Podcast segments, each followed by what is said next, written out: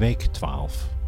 Zondag 28 januari tot en met zaterdag 3 februari 1945. Met een psalm in gedachten bij Gerrit namen we vorige week afscheid van hem. Frans Weerstand hoort onweer.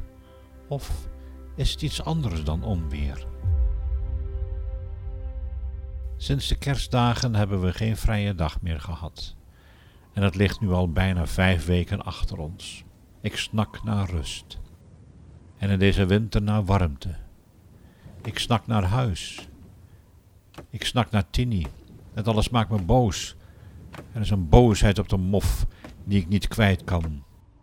Ze hebben mij alles afgepakt: mijn werk, mijn thuis, mijn verkering. Woest kijk ik naar de moffen. Hoe lang kunnen ze ons, ja mij, dit aandoen? Heb jij het wel eens koud gehad? Oh ja? Dan was je niet in leer eind januari 1945. Overdag vriest het 8 graden en in de nacht wel 18 graden. En dan moet je in dat weer werken en in die kou op een vloer slapen waar alleen een beetje platgedrukt stro ligt. Klaag nooit meer over kou tegen mij. Onweer, roept Frans. We spitsen onze oren en laten de pijn even rusten. Ben je gek, man? Onweer in de winter, reageert Lup. Daar horen we het weer, heel ver weg. Jan komt er ook bij. Hij weet wat het is. Bombardamentum. Daar had ik niet aan gedacht. Er zijn meer dwangarbeiders die even de bijl laten voor wat hij is en het hoofd luisterend opheffen. Het geeft de burger moed. De geallieerden rukken op. Duitsland krijgt er van langs. Misschien zijn we morgen al vrij, of overmorgen, of volgende week. Ik ben blij dat de moffen nu op hun kop krijgen. Een Nederlander verkondigt op de 30 januari dat het een feestdag is voor de naties. Oh ja, roepen velen in koor. Waarom dan? De man weet te vertellen dat op deze dag twaalf jaar geleden de naties aan de macht kwamen. Een rampdag, roept iedereen. De oudste dochter van prinses Juliana en prins Bernhard is vandaag jarig, Beatrix. Dat weet ik wel.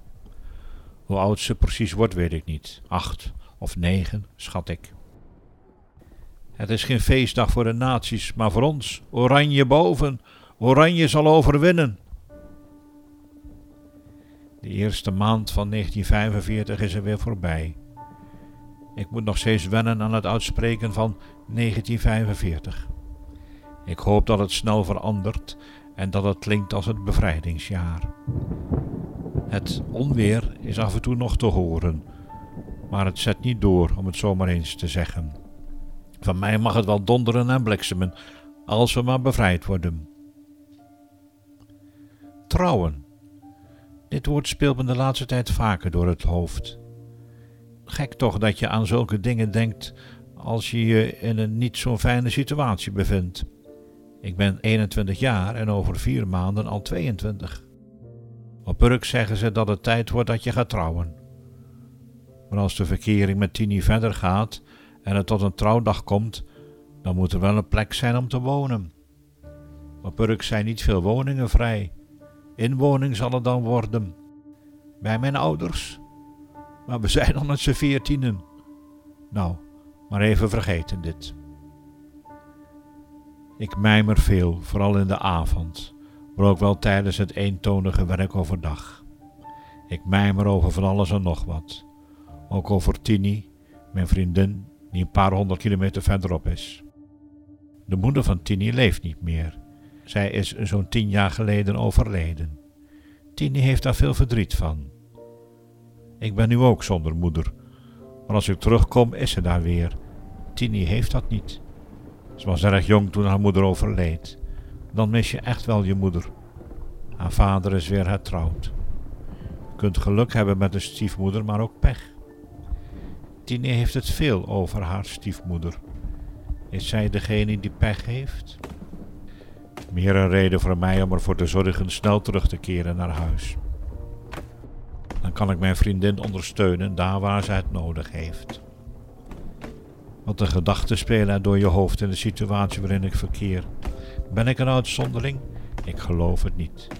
Ik zie mijn maats af en toe ook in gedachten verzonken.